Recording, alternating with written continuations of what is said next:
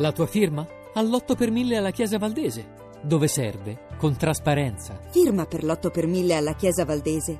Non un euro alle spese di culto. www.8per1000valdese.org Dobbiamo preoccuparci o dobbiamo salutare con favore queste iniziative, che sono anche molto diverse tra loro?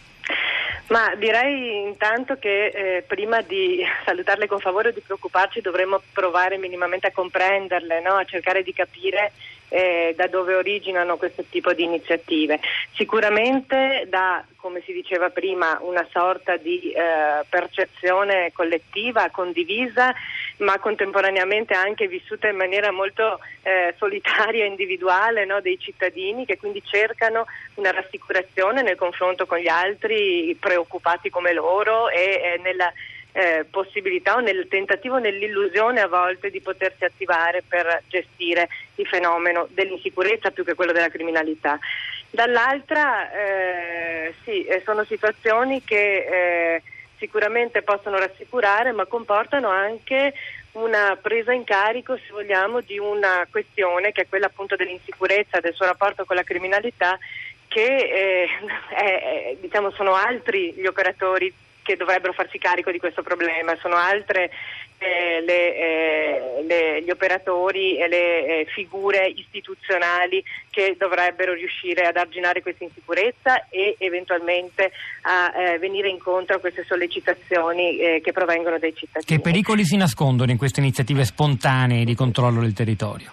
Ma i pericoli credo che siano eh, noti da tempo, eh, queste iniziative, questa esperienza del neighbor watching a cui facevamo riferimento prima e dell'attivazione di comitati di quartieri o delle quelli a Padova, le ronde padane, quant'altro, insomma sono eh, iniziative, sono esperimenti direi di giustizia dal basso eh, che sono nati già dalla metà degli anni 90, all'inizio degli anni 2000.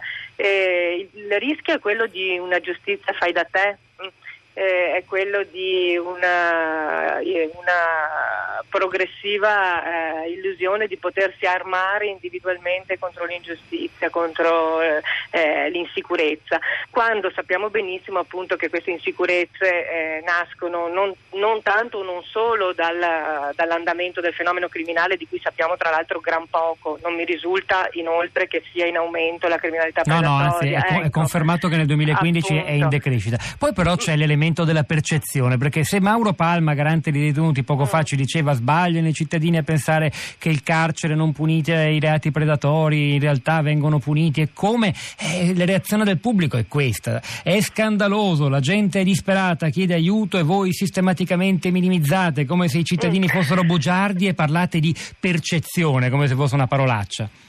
No, certo, la percezione, lo dicevano autorevoli colleghi tempo fa, va presa sul serio, non è qualcosa che va sottovalutato. Quello che però possiamo dire è che molto spesso eh, ci rivolgiamo forse alle persone sbagliate, c'è questo sovraccarico anche dell'ultimo anello, dell'ultimo uh, piccolo anello della catena del, dell'istituzione, che è quello delle forze dell'ordine. Eh, l'illusione che possano risolvere problemi che originano eh, piuttosto a monte diciamo, del, del, mandato che si, invece si eh, dovrebbero eh, preoccupare di gestire. Eh, forse bisognerebbe rivolgersi alla politica. Io parlo da una città in cui alle forze dell'ordine è chiesto in qualche modo di farsi carico carico della marginalità sociale, eh, di farsi carico dei senza tetto, di farsi carico eh, dei migranti che non sanno dove sostare. Ecco, questo tipo di, eh, di problematiche sicuramente non possono essere arginate se non con la forza, ma quindi in una modalità che, si, eh, diciamo, che stravolge eh, l'idea della, eh, del diritto e della giustizia dai cittadini, ma non dovrebbero neanche arrivare a, uh, alle forze dell'ordine, dovrebbero essere gestite a monte e i cittadini e le stesse forze dell'ordine forse dovrebbero chiedere alla politica di non uh, essere considerati eh, in qualche modo il eh, ricettacolo ecco, di eh, tutti questi fenomeni che la politica evidentemente non riesce a gestire.